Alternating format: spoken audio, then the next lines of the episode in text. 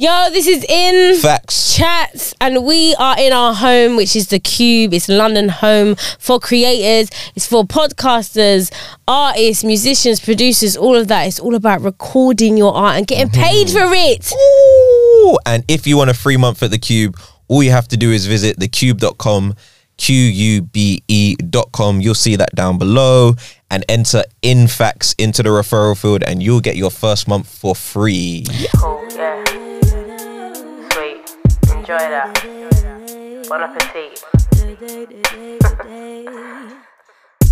My intuition's telling me I never listen to myself. I should probably listen to myself. That position I was in, if I'd have listened, maybe I could have helped. She's are in sync. All right, here we are. here we are. You're listening to In Facts. Chats. And I am Lemzi, that's L E M Z I, the Gemini. And I am Amelia Poamz. No, P O A M Z, the Pisces. It's been the a flow, minute. man, and catch the yeah, flow. yeah, yeah, yeah, yeah. Yeah, man. Yeah, okay. now it's good to be back. It's good to be back in the hot seat. But Yeah, wait, we haven't really taken a break. No one knows that we took a break, bro. True. What are you Well, talking no, no about? one knows. No, What are you talking about? We've been here. Working hard. seat. Yeah, Every week, yeah. active. That's how it Yeah, Yeah. let's kick it off. Even though we have told them before that it's What? What? Huh? Anyway, Anyway, so bro, yeah, yeah. How are you? Really? I'm very feel? I'm, I'm very, feel. I'm very feel. I'm very feel. No, I'm good, you know. I'm good. Um off the back of our last unpacked, there was something that, you know, brought up. Oh, was yeah. Ooh, should we should we get into it? I'm not sure because I don't know what it's gonna look like. Da, da, da, da, da. yeah. And Go the on. song Ah Finesse. That's in my head now, man. finesse. yeah, man. so with Top Boy, with Top Boy, I was um I was hoping that I was gonna have a lovely cameo. Mm. Episode six. I'm not gonna spoil anything for anyone who hasn't seen it, but the beginning of that episode, I, I'll say there's a rap battle. That doesn't spoil anything that happens in the storyline at all. Mm. innit? Um, and back in November 2020, me and another artist called Leisha, she's actually been on our podcast. Yeah, actually, yeah, of course. Um, we did a whole day of filming. The whole crowd was there. We're going back to back, just saying bare lines. She cussed me out so many times, and fair to play to her as well. She actually won the battle as well. Okay, yeah. Well, was that scripted in or she just generally won? It was script. No, do you know what? It was scripted in. But when I first met her, so like the day before, they were like, "Okay, cool. This is Leisha who you're gonna be battling." Da, da, da, da. She had done her googles and everything. You know? Mm. Oh, yeah, like, yeah. She like, with Mope, the battle rap. Yeah, like she okay. gone through my Insta. She's like, cool. I'm gonna say this. I'm gonna mention these clothes. I'm gonna. I was like, well, I've come Mm. here with just my ordinary grind bars from back in the day. So I had to write something, memorize it, 24 hours kind of thing. But Mm. anyway, we do this day of shooting, beautiful, wonderful, and we're both gas. Like, yo, we're gonna be in top, Top row, innit? Yeah. And they said, don't tell anyone because you know. you're not gonna be yeah. Yeah. yeah, don't tell anyone. I thought, okay, I can keep it stum. I told you, fam, couple other people, whatever. Now, as I'm watching, actually, no, even before I watched, Bliss, who's in there, who does his battle, he Yeah. DMs me like, yo, my bro, where's your battle? When's it coming out? Because they got mine, it looks great. And Wow, he actually came to just rub salt in the wound. I was thinking, Bliss, you know that mine's not in it if you're DMing me, my bro. wow. And when I watched it, I was like, like, there's a split second. You see my face it- right in the right hand corner. Anyone who does watch Top Boy, look out for my face. At like, you have to minute- literally- yeah, you have to literally if you blink, you don't go on your phone on that moment, innit? You have to, you have to be paying proper attention, and that's my zero point one five seconds of fame that I got in Top Boy. And if you hear the energy of how we spoke about it in the last, I know, like, whoa, oh my god, And let me just say from my perspective, yeah, 'Cause because obviously I'm gassed now. Yeah, literally. I'm gassed now. I'm ga- gassed now. You've told me you're gonna be a top boy. I'm like, oh, let me put my phone on silent. You told me you're gonna be a top boy, so I'm like, yeah, cool. I'm literally now watching it with my eyes alert, like, oh, it can pop up at any moment. I see it's that scene now, the bat like battle rap. I'm like, yeah, Yeah. yeah, yeah, yeah. And I remember literally just it going. That went, yeah, and that scene went. was like, I said, oh no, no, he's probably gonna come back. And then I then I saw you even messaged me like, yeah, like what what episode was it again? and then I saw the storyline moving. yeah. I said, wow, they done lems like that. Uh, And then, yeah, and the worst thing is I told my mom, so she kept, up to this day, she still asks me, where are you in Oh, top? Man. They got me. They got me. But this is what happens, isn't it? this is what happens in the, in Editing, the movie innit? industry. Yeah. editing in it, and it's just yeah, yeah, yeah. It is what it is, It's man. what it is, You yeah. got your, you got what your is. money. You got what it is. paid. Got paid. Had a good day. That was cool. Exactly. You know? Just, yeah. Top Boy's just, a great series as well. So yeah, Yeah. can't complain. Yeah, it's okay. So It's you what it feeling is. finessed? Yeah, so- I was, I was, I was. When I watched it, I thought, "Ah, I really like couldn't just give me, you know, just the face, even if it didn't have my voice or Alicia's voice, just our faces in it. Like we're there. Something happened in it, but we move. It's okay, it's okay, it's move, okay. We move, we move. It's okay. It's okay because okay. I believe you that you were actually in it. Yeah. You know. See now, innit? Now there's gonna be questions like, yeah, I, I believe you. bruh." Yeah, yeah. Because I mean, that quick clip might not have been you. I, I, I, but I believe Look, you in can, I can get the screenshot that my dad got. He's like, no, I have to make sure in it. Like, just make sure that's Dad's you. got receipts now. Yeah, yeah, yeah. I- yeah, he wasn't gonna let it slide. But it's okay. No, no, no, no, no. It's, it's cool. It's But cool. aside from that, I'm wonderful. I'm Good. wonderful. Yeah. You're just not that top boy. yeah, yeah. Don't watch that now. You're the boy in the corner. it's You're boy- the boy in the side of the I can't even say anything bad about him. Okay, cool. All right, cool. And how are you, Amelia? Really? I'm good, you know. Um, I'm actually I'm very good. I'm heartbroken because I'm not with Simon from Bridgerton. God. And before Simon from Bridgerton, I'm not with Kano, Sully Top Boy. I'm just tired of all these men that got away. They were on the list, didn't it? I'm actually just tired. Like I'm actually tired of falling in love with characters that are not real. like actually, I'm gonna say this. Firstly, everyone needs to just move away from Sully. Can you everyone stop proclaiming their love? Just piss off. For yeah?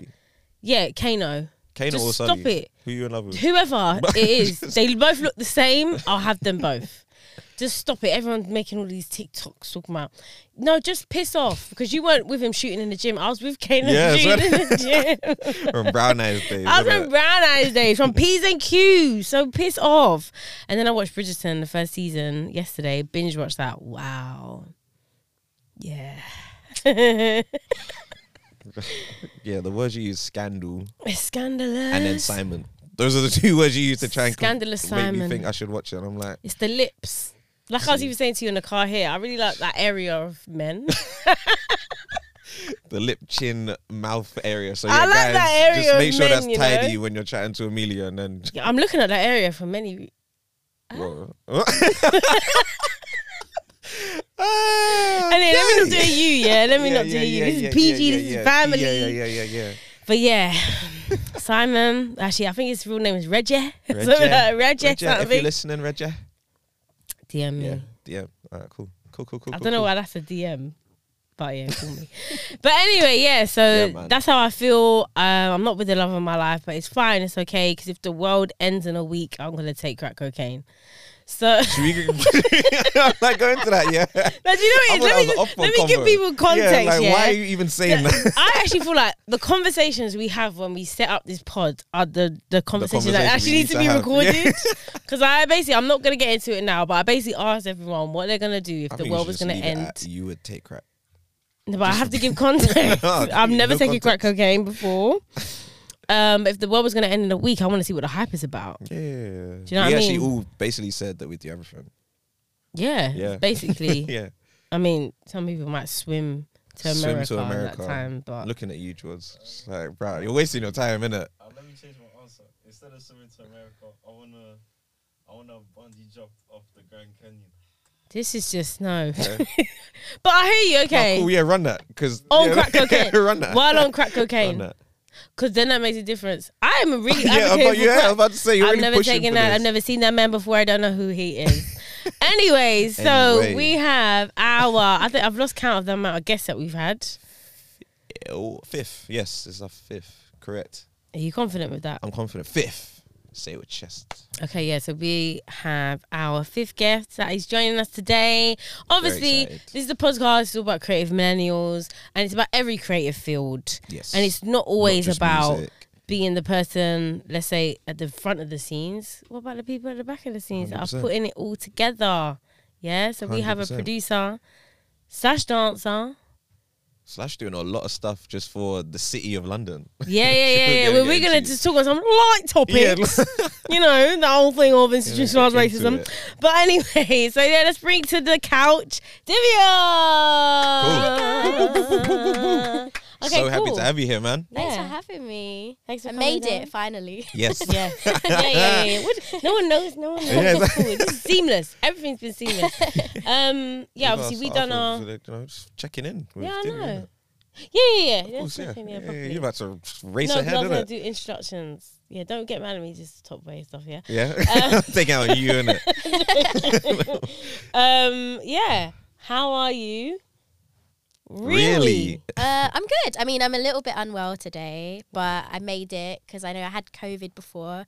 So yeah, we had to Okay. reschedule. So this Yeah, is my yeah. second Good. attempt at coming here. Yeah, yeah, yeah. But no, I'm feeling good. It's really nice to like be with everyone, have a good conversation. I'm excited. Yeah, the studio is sick, so It Shout out is to the really Qube. nice Shout out to the be here. Qube. yeah.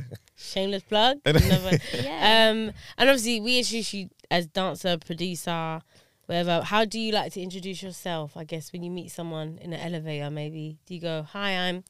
How do you introduce yourself? I'm just Divya. Um, I don't know. I guess like producing, like we were saying about this before, producing is so broad, right? But um, Mm. and I think I've been thinking about this as like the producer is like an artist as well, but also have like my artistic background. So yeah, there's like Mm.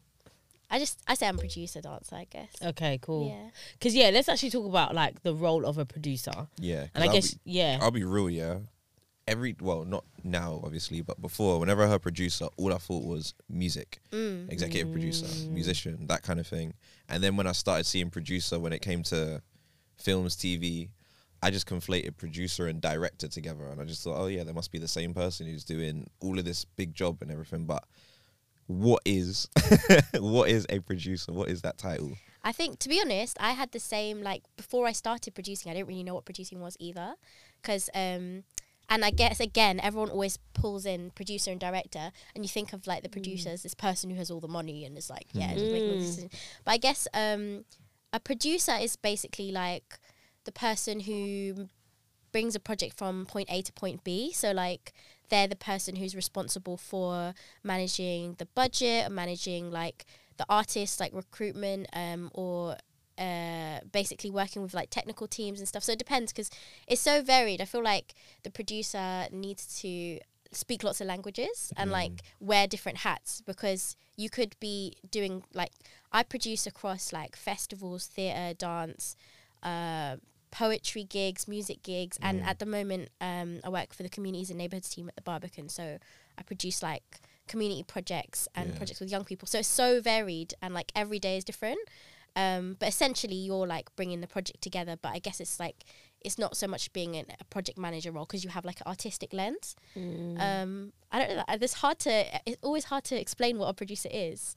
But yeah, that's essentially what it is. is it different for if you do something that's like um, TV film, so it's going to be pre-recorded and then released later, or two, if it is like a live theatre production or a community show or something like that? Is it quite a different role that you have to do for both of them? Yeah, I think because I guess like with I, I don't do much TV producing Okay. actually, but um, uh, it's there's like a mixture of like live event management delivery, and then also like the programming of the work. So like before, so if- if I was to do, for example, a festival, I would be involved in like curating that whole thing. So like if it's, so, I just did a five day film festival called Lit and So Loves Film in September, and I was in charge of like looking after the program. So Sick. commissioning different artists who had their own like micro events across the program, Mm. um, and then also like being in conversation with like the venue managers, and then bringing staff in on board and. Um, yeah, basically like overseeing all of the elements of production, and I guess it gets a bit confusing as well because then the, you also have technical production, which is a different like skill, but a producer is more like the like project manager kind of thing.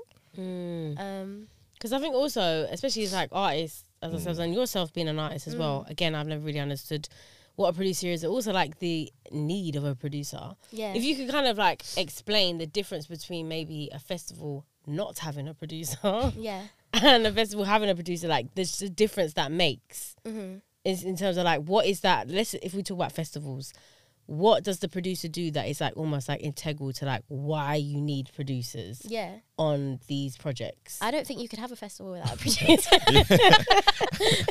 Because that like that person is like the glue that holds the whole project together. Mm. And like it's difficult for you to have lots of moving parts of a project without that one person being like on top of everything and Mm. ov- being able to like oversee all of the elements and tie it in together in like a creative way and making sure that it's responding in the in the right way to the brief and also like responding in terms of like engaging audiences and stuff. So that person is really like the glue that holds it all together. And it, you could have like multiple producers on a project but i do think it always you do always need that role within it. And i guess where it gets confusing is you can have so there's different ways a producer can operate. So for example i've produced my own show and also like been the kind of artistic director of it. Um, so i was an artist and producer in that role but you can also be producer at a venue or you could be producer of an artist who goes on tour and you look at like your role is to like be the manager of that artist and take them to different venues and take their work to different places. So like there's so many different ways a producer can work.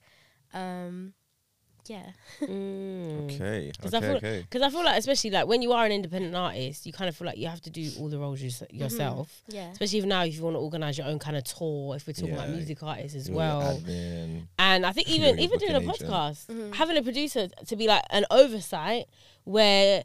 Because even right now, me mainly me and you, we have to think about the content and like Yeah, yeah, what we're bringing. Cam, Yeah. like people that are filming it, like New Motion, like, they got to think about right, actually like filming it and then editing it as well. And to be honest, we if we had a producer that can like actually tell They us what we're manage it all. doing, Yeah, yeah, yeah. but also like again, you have a producer on BBC. Sorry, huh? BBC. You don't have a producer. Oh yeah, that helps yeah, I your have shows. a Yeah, but that's different. That's a radio producer. Yeah. So that's now just making sure that the show is going out right and that it's managing that kind of oversight of the show. If anything goes wrong, like kind of while I guess outside of the studio and outside of me presenting, that they managing that as well. So I Yeah, guess it's almost like damage control yeah and making sure like it sticks to like what it's supposed to be. Mm. But then also what I feel again, which you touched on, is like there's the money element of it Mm-hmm. as well. So isn't it a lot of the time that the producer's dealing with the money, maybe sourcing the funding or who gets paid what? And also like as a producer, do you decide how much you get paid on that? Like how how does that work with money and producing? it depends again it's there's no like right answer because you could have like you could be part of a team where there's like a fundraising manager who is able to like look after the grants and stuff. And you are you're given the budget and you look after the budget but they might be the person who sources the money. Um but in some respects like when i've pr- some when i've freelanced as a producer i have to like write the application for a grant and then like manage the budget and everything and and all of the elements that come into it. And it's like like you said like artists can do that as well but i think it just takes it's a different skill and it takes the pressure off like from an artist to do that work because then you don't have to focus on all of the like the things to pull it together. You can just work on your artistry and like the content like you said. So it's just and there's things like um for example like even with live event delivery like there's risk assessment safeguarding Oh, that you've got to do and like all of those things come into f- different ways of producing. But it depends on and it's a lot about it's a lot about relationship building as well. And like building relationships with venues and and different uh, artists to bring them in to like collaborate in different ways. So yeah there's loads of different elements and li- like moving parts of it that like i don't think i've produced one project that's been the same. All of them have had different moving parts um and it's just how you like shape it. So you really got to be like a people person to be a producer in a way. yeah and you have to be able to like shape shift almost like just wear lots of different hats. And like it is about it's about communicating to different teams like the technical production team is totally different from how you communicate with the artist but you have to be able to have that language with both of them and be able to like make everything coherent so that the project can like be seamless almost. Um yeah. And obviously like you're you're a dancer as well. yeah. So yeah, how was that journey from like essentially dancers are the artists? yeah. So how have you found that in terms of now being, I guess, in the spotlight, the artist, to Mm. now working more on the actual projects pro- project projects that are like you're more just overseeing it where it's not actually about you it's it's about someone else like w- what made you make that decision Um, I, so I used to, I did dance at college and I went to a Mm. dance school for a year. Um, and I think I've always had an interested interest in the production because like when I used to do shows at college, I would like be interested in the lighting and like the music and how things all come together. And I just like, um, whenever we put on a show, that's something that I'd always be interested in. Um, I actually took a bit of a weird route and it's interesting because like there's so many different producers and, and everyone's route is not linear. Like it's like everyone comes from a different background. Like there's people that would come from like theatre and become a producer, whereas I came from like I actually did dance at college and uni, and then I stopped. I decided that I wanted to like move into a different place, and then I ended up doing events management at uni. Um, but I found that because I think I was like interested in the organizing of events and like what that would look like. But what I realized is uh, my degree was like mostly like corporate and commercial events and stuff, which I wasn't interested in. And then I missed like the creative element of it.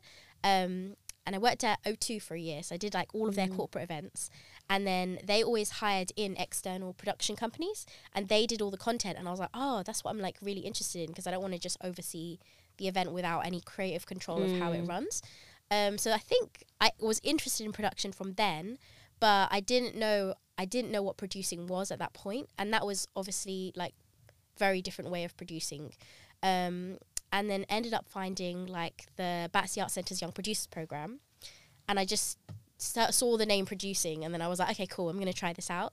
Um, How long ago was that? that was like 27 so i graduated in 2016 and then i did BAC's young producers in like early 2017 You got me to do a hidden gems in Battersea, didn't you? yeah yeah Yeah, that was through you. Yeah. Of course. Yeah, in Wow, the, yeah, yeah, yeah, um, yeah. in the bar Yeah, yeah, yeah, yeah. yeah ages ago Nepotism. Like you yeah, just but yeah, you need a little bit here and there. I'm always hearing something. That was really good. Yeah. No, it was fun. Yeah, because Yeah. I was thinking, yeah, that sounds so familiar being in Battersea, and obviously, yeah, it's for you. Yeah, Yeah, so yeah. thank you. Mm-hmm. No worries. Um, yeah, so I did that, and then as part of it, we had to produce their festival, Homegrown Festival, which was like a youth takeover of the building, which was like 18 to 25 year old artists. Mm. And it was just really fun. And I felt like I found the thing that like I was really excited about because I, I liked, I liked, I like being a dancer, but also like mm. sometimes there's like a lot of pressure around like that work and like I think I really struggled with like dance school about like them trying to shape me into the dancer that they wanted me to be and like I had like a different outlook of like what my Yeah. artistry should be. So I guess like Can it just I, ticks Can I ask you for specifics in that? Like, Yeah. where did what did they try and shape you into being, and what's more your outlook in terms of how you want to express yourself as a dancer? I think um, back when I was at dance school it was very different from like now where we've got like Instagram and everything and also the industry was very different then so I went to a dance school which was mostly like contemporary and uh, like basically contemporary ballet kind of thing and that was like the trajectory of what dancers should be like the idea was like you go to a dance school you um, join a company and then you perform in, as part of a company. And at that point, when I was at dance school, it wasn't really seen as like a viable career to go into like hip hop or commercial. Like it wasn't seen as like a proper technique at that point. And I was always interested. Like my background was like hip hop dance, so I I really struggled with it because I was like um, uh, and also like yeah, the whole like dance schools are very tough. Um, they really like try and um shape you into like yeah it, it's just very based on what what that school like wants you to do. And they were really they really wanted people to be contemporary dancers and I just wasn't that. Yeah, Mm. and then I just got like all this stuff like oh you're just a street dancer and like you're not gonna be like yeah so um it really took its toll on me like in terms of my confidence and I didn't think I could be a professional dancer so I kind of like left that aside and just wanted to like, explore something different.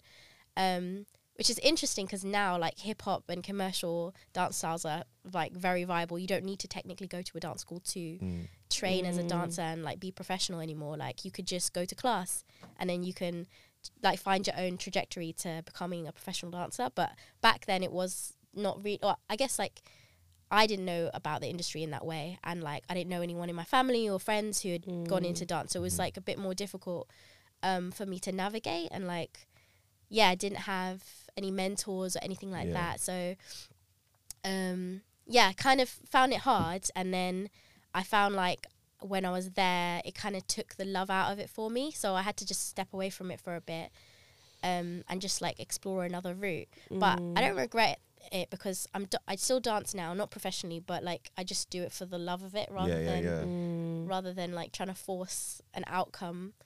Um, but yeah, I really like like producing as well because it uses like a different part of my brain. It's like very mm-hmm. like strategic as well, and I get to work with like lots of different artists, not just dancers, um, which is really exciting. Like get to work with poets and musicians and actors and yeah, dancers like all mm. different types. So it's really fun.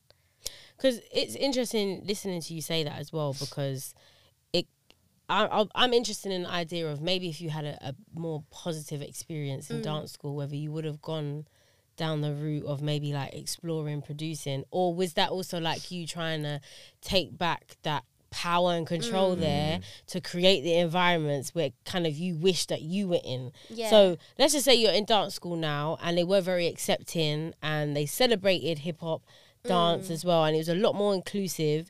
Do you think you still would have gone down the route of producing? Probably not. I, I think I fell So into we have it.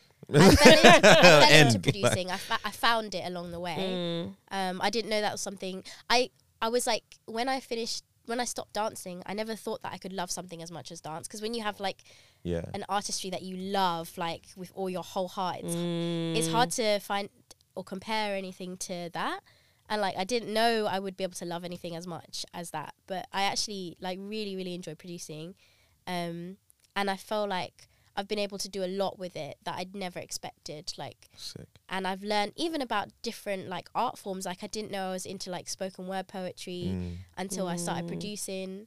Um, even started writing a bit of poetry myself in lockdown. So like there's like stuff that I've did I've I've found producing's led me to, which I didn't expect. So I Mm. don't regret it. Um, but yeah, maybe if things were different back then, then I would have p- continued down the dance route. Um, but it's what it is. Yeah.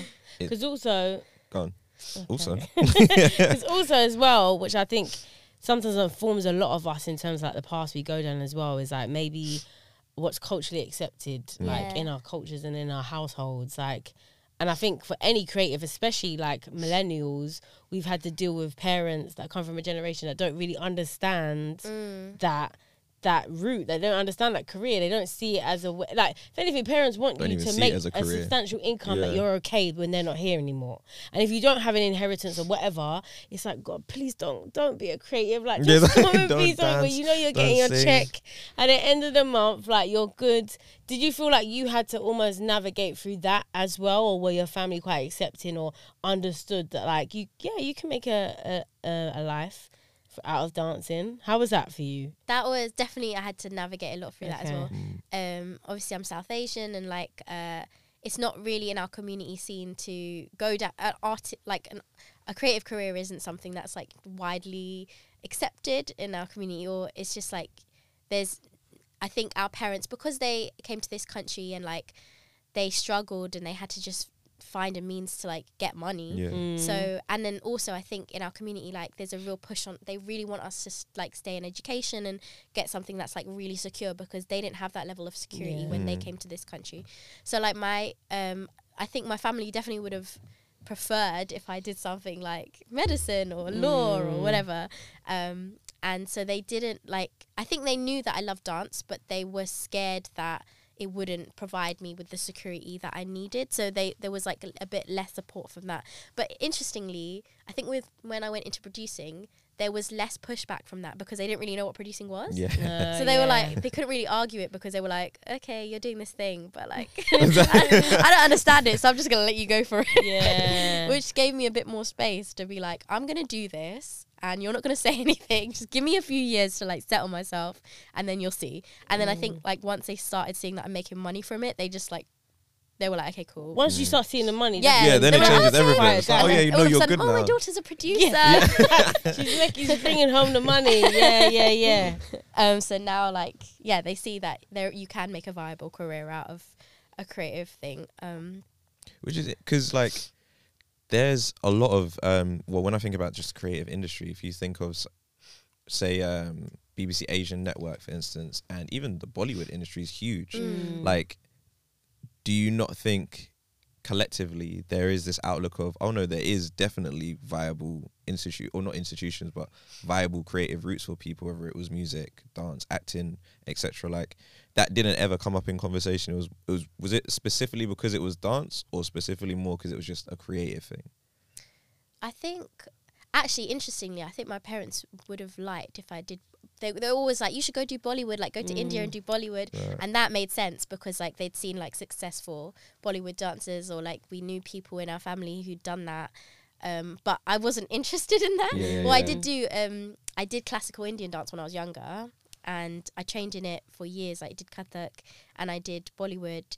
But because I'd done it from young, and I like my interest was more in like hip hop music and stuff, so I was always drawn to those styles rather than um, doing Bollywood so much. Um, yeah, and I was also like, I guess this is the thing. I produced an event called Cut the Bakwas, which is like cut the bullshit in Hindi, and it was also about like South Asian artists that represented like a different narrative rather than just because I think like when we think of South Asian artists, you always think to like Bollywood or Bhangra, and like actually there's like loads of artists doing really cool things that um, are different. So Mm. and those styles are great too but um, i think i just wanted to like explore that there i- there are others of, like others out there that are doing different things so i produced this event at rich mix um, and that was like really me like coming to into my own and like it was really like a special moment for me because i got to like engage like visual artists and rappers and um, we had like a panel discussion with different like south asian artists and it was really cool just to like make a space for us because i don't think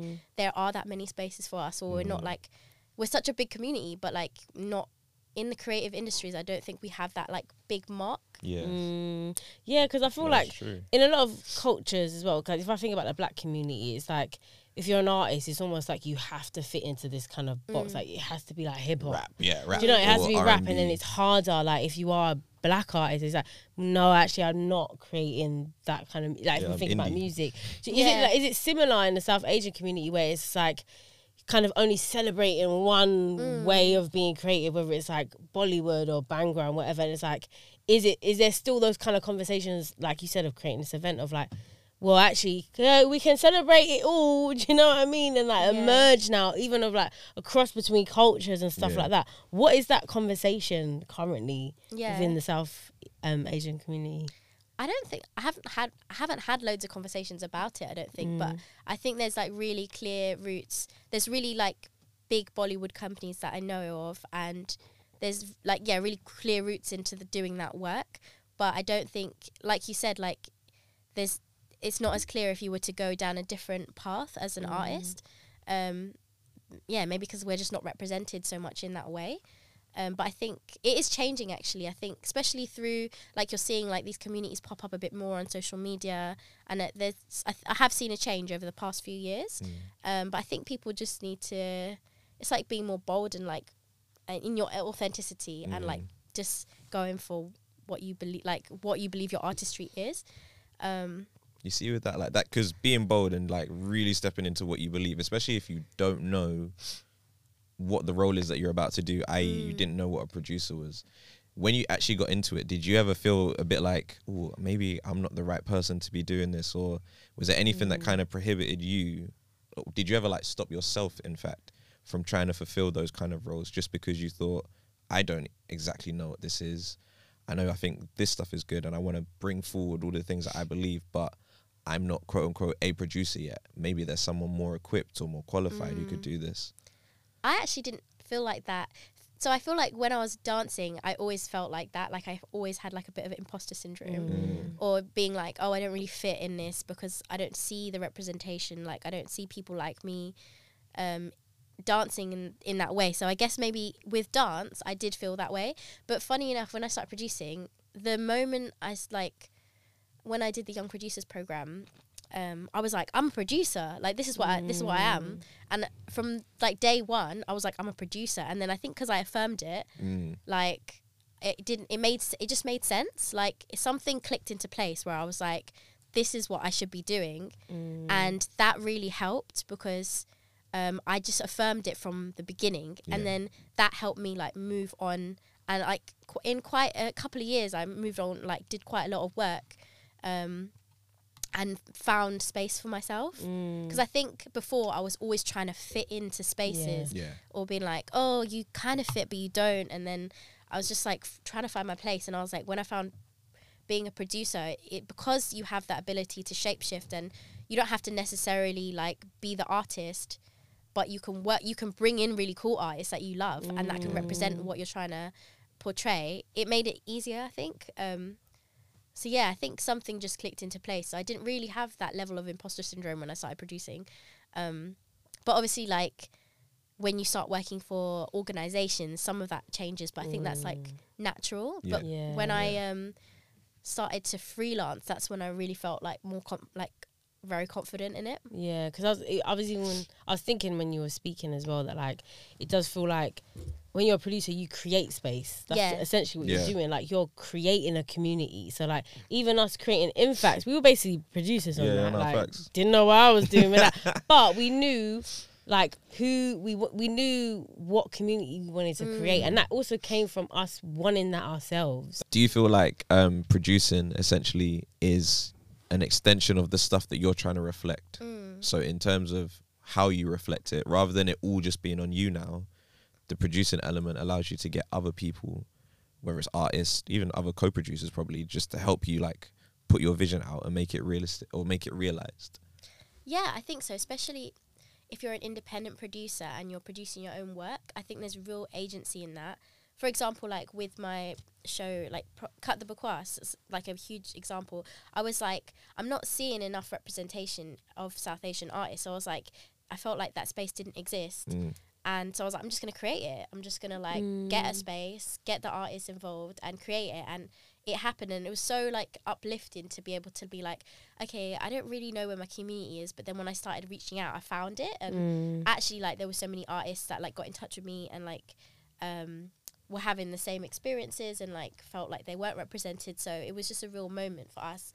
Um, I was gonna say with that, yeah. Do you feel like there's pushback then? So if there's not a lot of representation with you trying to create a new space and a lot of people also feeling underrepresented, is there like any pushback from where you try and make these things happen, or does it feel like it's quite easy as soon as everyone's on board, as in the people who want to make it happen? It's just like cool, we're gonna make this happen, easy. I don't necessarily feel like it's pushback, but I feel like organizations don't know how to authentically represent those communities without mm. Artists with that specific lived experience. So they can try and create space which represents different artists and their experience, but at the end of the day, they're not going to have the level of nuance that someone like one of us can bring with Yeah. that with that um with that community with our own experiences with our own like specific lens so i think like it i think that's why it's like it's really that's why i n- like i never felt when you said the question about how you felt about like almost like the imposter syndrome yeah. about being a producer i was like i think that's where my very unique like lived experience came in and Mm. was valuable because it's like no one's going to produce anything like Yeah. the way that i produce because i'm a different person Yeah. Yeah. so it's actually like quite um up like yeah, it's it like you said, give taking your power back because you can actually like relish in that opportunity of like sharing something different. Because on that as well it's like it, we are very much in a time where it's well it, it feels like we are celebrating authenticity and we're wanting to celebrate all the different ways people express themselves um like come as themselves and find these create these spaces where people can be themselves which i feel like also there are a lot of institutions that are capitalizing off of that which is like brings you to the question of what makes it tokenistic in that right so let's just say there's a massive institution that has it and maybe they've been hit under fire that you're not representing like the the Say community names. you're in i ain't gonna say no Say names names, innit? I got bills to pay. um, but yeah, and they might think, oh my goodness, they'll bring in like a young producer, or not even necessarily young, but like a different producer, like create this event because like we know we need to do That's it. the thing, yeah. What makes it tokenistic? What's the difference between that being a tokenistic, even if we take away the back context of that, mm. and like it actually being authentic? Like this is this is like truly at its Yeah. core about the representation here. And what, like for you as a producer, what's the difference? I think like I think it it goes behind like the intention of that institution and like who a who like this this is why I think it's really important for there ne- needs to be like representation across the board Mm. and not just at a grassroots level um because and so maybe say for example I'm just going to say it like there's like a, a middle class like white is uh, institution that's run like with a board of middle class white um members and they're all like don't really ha- have that nuance or like uh, understanding around a specific community but want to authentically engage with them and i think there are ways to authentically engage Yeah. but it's about the intention and it's like about um yeah like how do i put it Unfiltered. That's how you put it. Go on. yeah, it's like what is the intention behind it? Is it because you want to show that you're doing the work yeah. for your organization? Or mm. is it because you genuinely want to have an organization which is diverse which res- represents like a, a program that like reflects your audiences? Mm. And there's a mm. key difference between those two intentions right? So like i think when it you, it's very very clear when that isn't authentic because because then the work comes out different as well. So yeah i think that's why like representation is super important and that's wh- and also there's like not a lot of like i guess the thing about like people don't know what producers are. Yeah. so there's not a lot of people getting into like like even with me i fell into producing. I didn't intentionally go to fo- follow a producing route. So i think when you see more people especially people of color doing this work then it gives um other people a chance to see that it's a viable career and then want to do it themselves. And then the more that happens the more we can start to have like more authentic engagement with communities because like it doesn't make sense if you if you like want to bring in an artist but then you just have no idea or no nuance around their community and then it just come yeah it Yeah. just doesn't work Because even work, yeah. because on that as well, especially when it comes to events, that's very public facing. Mm. That's very much like maybe even like a one time interaction with that community.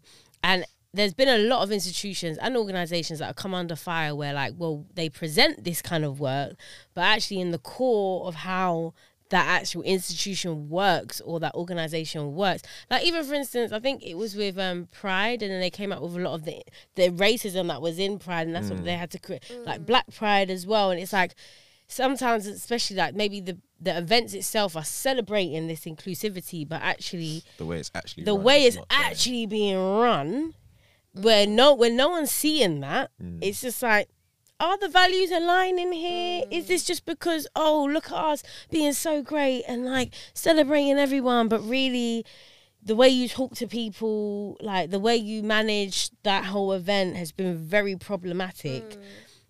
I guess as a producer, I mean, yeah, have you? Well, I mean, you don't have to name names. But have you ever like been in those times where actually this feels really wrong? That like, yeah yeah, Hundred percent, yeah.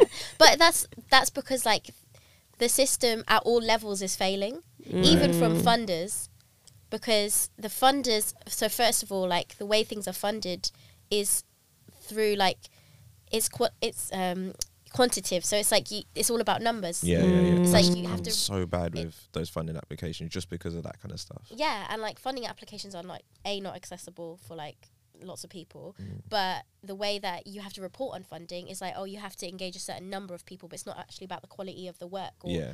um the like yeah or or even like we I don't want to name names but uh, yeah I worked for an institution and they were funded by a foundation and the foundation had a very specific way that um they wanted us to report back to them to like let them know about like the success of the events and it was all like just like okay how many people did you engage it's not about the quality or the value behind it it's just about like we want to see we, we're giving you an opportunity to basically just lie about how good it was mm. because of the way it's like structured so like at all levels it's failing How how would you lie about it in that situation though? Would it be like you just fudge the numbers basically? yeah basically Rah.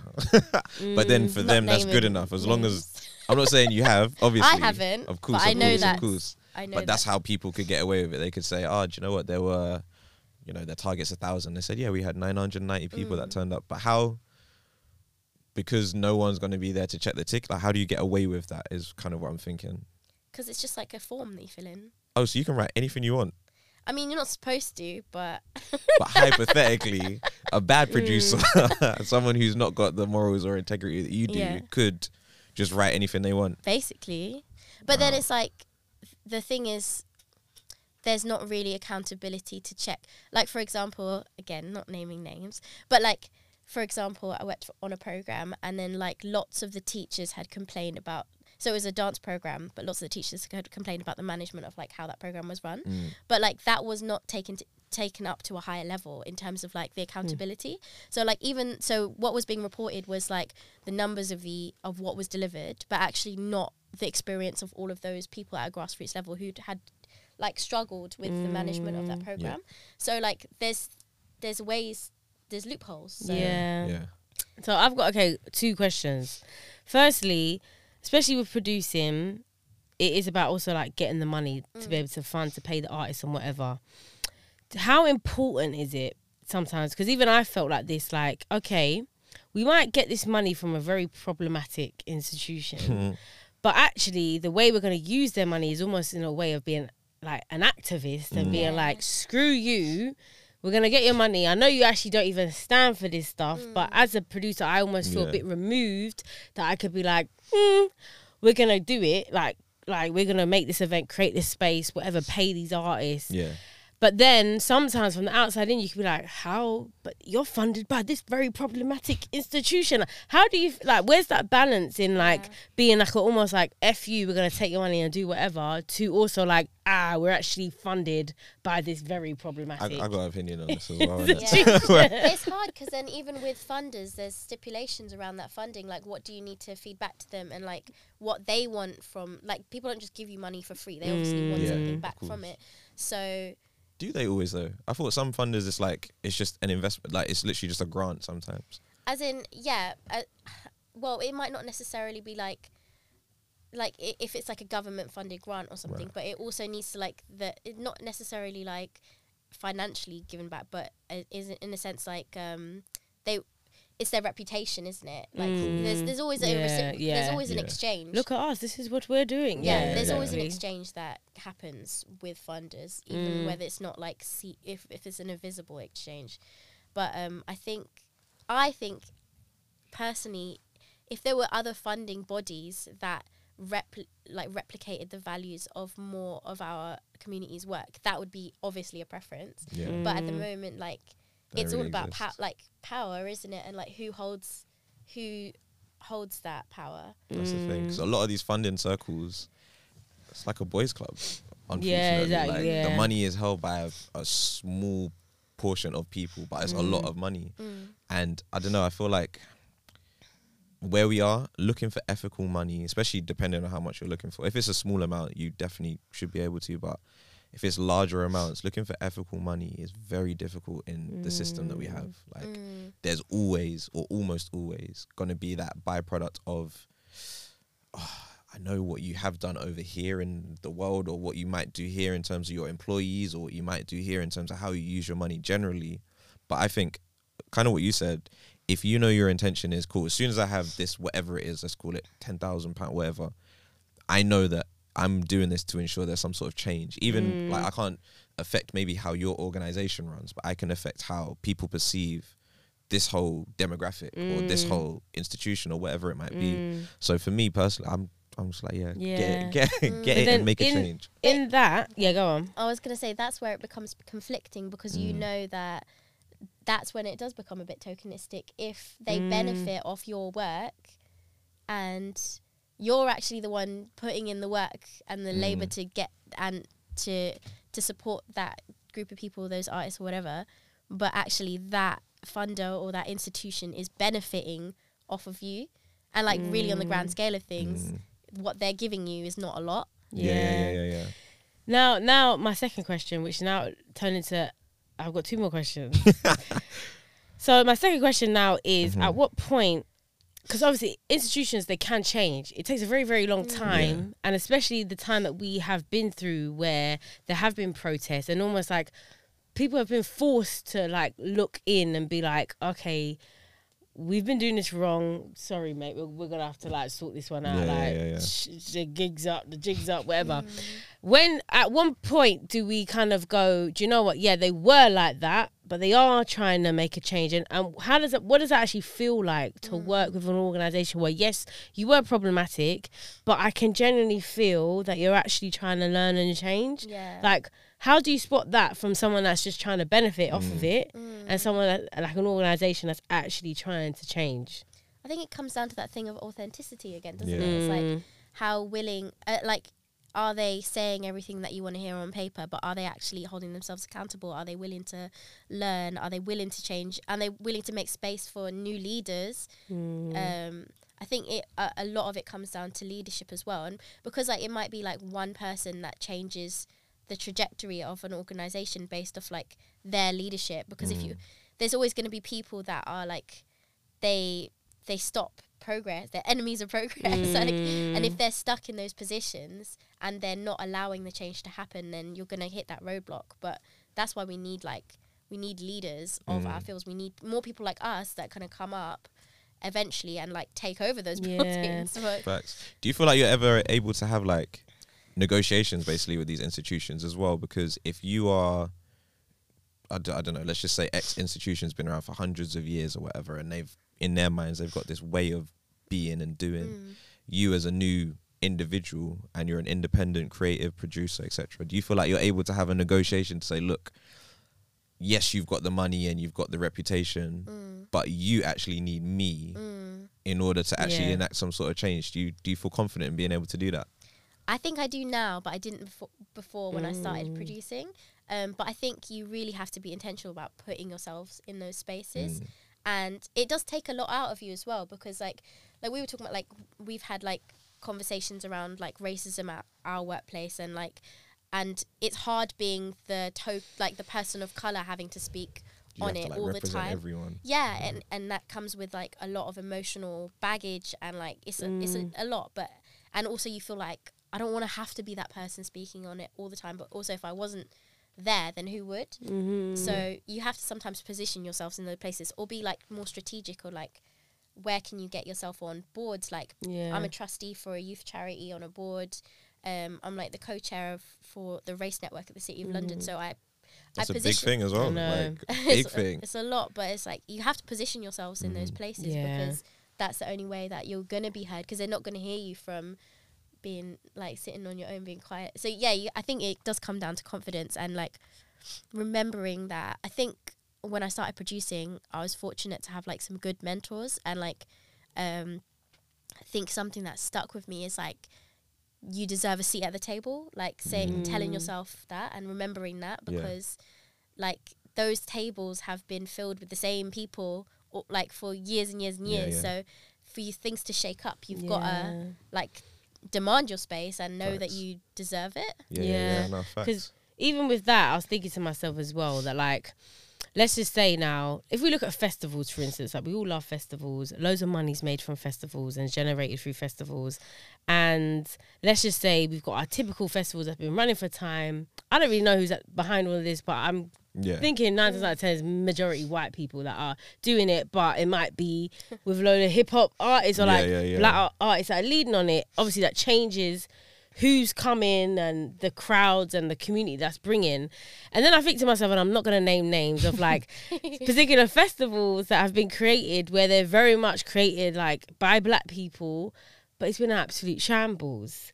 I think we, like, we gonna- know where you might be alluding And, to, uh, but yeah. And you know yeah. And i do think to myself though but then we have to also think about like who's been holding this power and almost expertise for so long that like they have all the resources in place to make sure yeah. that it is lit and everything's under control. Whereas now you might have a another organization that is to the core yes it is it is representing like who from who's creating it to who's performing it is representing it, but the execution is just a bit of a mess. Mm. Where that does sometimes lead us which is a kind of two questions here. Like one how almost i guess what's the word should i use? How should we be a bit more What, kind to these Yeah. organizations that maybe because they're not they haven't been running for time. They have just popped up in the last couple of years and it is a mess and they're not going to maybe be on the same standards as mm. other ones so that's one question like how kind we should be there second question is also though like how do we actually create that change do we go off and make our own organizations Yeah. where it is just Yeah.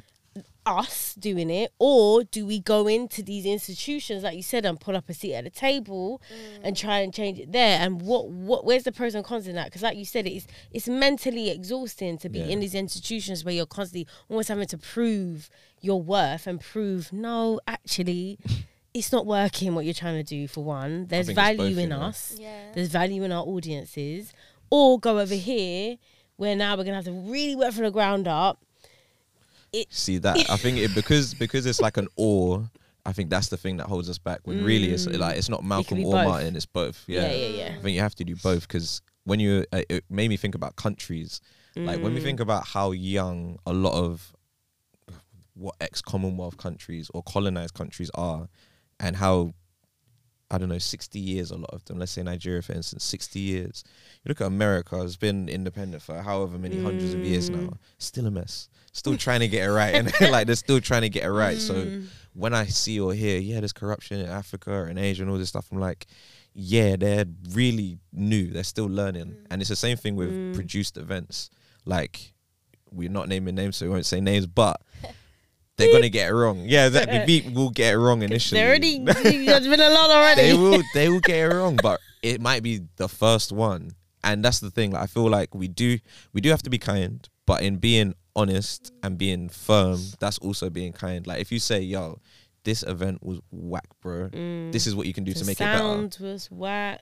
I yeah, think- or sis, like yeah, the stop crowd that. safety. But that's with- what- you know what though? I think there's a level a of kindness list. because you're also putting people at like you're taking people's money. You're also Yeah, yeah, yeah. So that's at what you have to be firm with it. Like Mm. this is what you have to improve on as well. It's not just like, okay, yeah, you're one of us, so it's all right. Don't Mm. worry. Did it? It's like, no, bro or sis, we need this to work. We want this to work Mm. as well. So these are the things you have to listen to us in it Mm. because.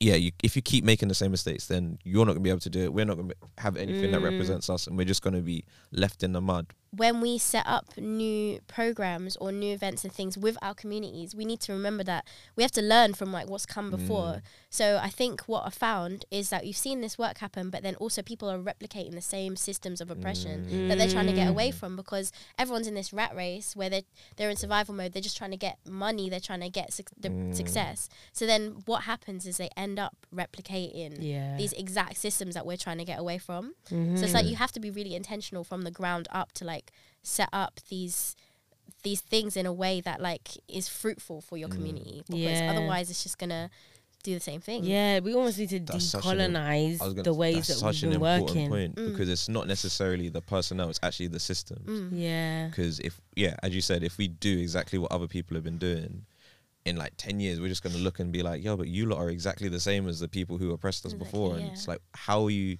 How do you enact that change then? Is it by having really innovative people or producers who Mm. say, cool, so this is how it was. Now this is how it's gonna look, like a whole different landscape of what events might look like or anything like that. Yeah, I think, and this is why I say that producing is a skill. It's not just like throwing an event together. You have to Mm. actually think intentionally about what you're delivering and like spend time like teasing it out and like thinking about like the legacy of a project and like not just delivering a pro- like something that's going to happen on the day and that that be it. Like you have to Mm. Yeah, yeah. like there there's a lot that goes behind producing that I think people don't see. Yeah. Um, Mm. that and that's like why you see all these festivals and you're like you can't just have any guy producing a festival Yeah. like with no skill Exactly. naming. It's because yeah, like you said, you can't just be now. Instead of just having a bunch of white people in that space, just have a, maybe a bunch of like black people or Asian people, but it's with the same system. Yeah, it's Yeah. the So same then thing it's running. just still like yeah, Yeah. just all the same problems. What I wanted to ask though Go on. is I have one more question. What- But go on. okay, let's see if we can fit into. What would you really like in terms of the event world and the event industry and producing events? What is something a change that you'd really like to see Mm. that you just feel like would almost radicalize just uh, this and the big words of us like just changing how the current state that we're in. Mm. That's a big one. Mm. Um, I think I think the funding thing is a is a key thing because I think we need to because I think the way things are funded and the way people like try and get money for projects, it it like makes us stuck in this rat race. Mm. So I think if there was like some really like f- innovative like funding models from that end, then that's gonna like change the trajectory of like how we like produce work because I think at the moment we think about producing really exciting innovative things but we don't think about the whole like lifeline of Yeah. something so I think yeah definitely in terms of like who's funding the work what are their values and like there being like an, a whole accountability change for chain for like how things work. Because at the moment it's just like the accountability sits with that particular project and not anything uh, surrounding Yeah.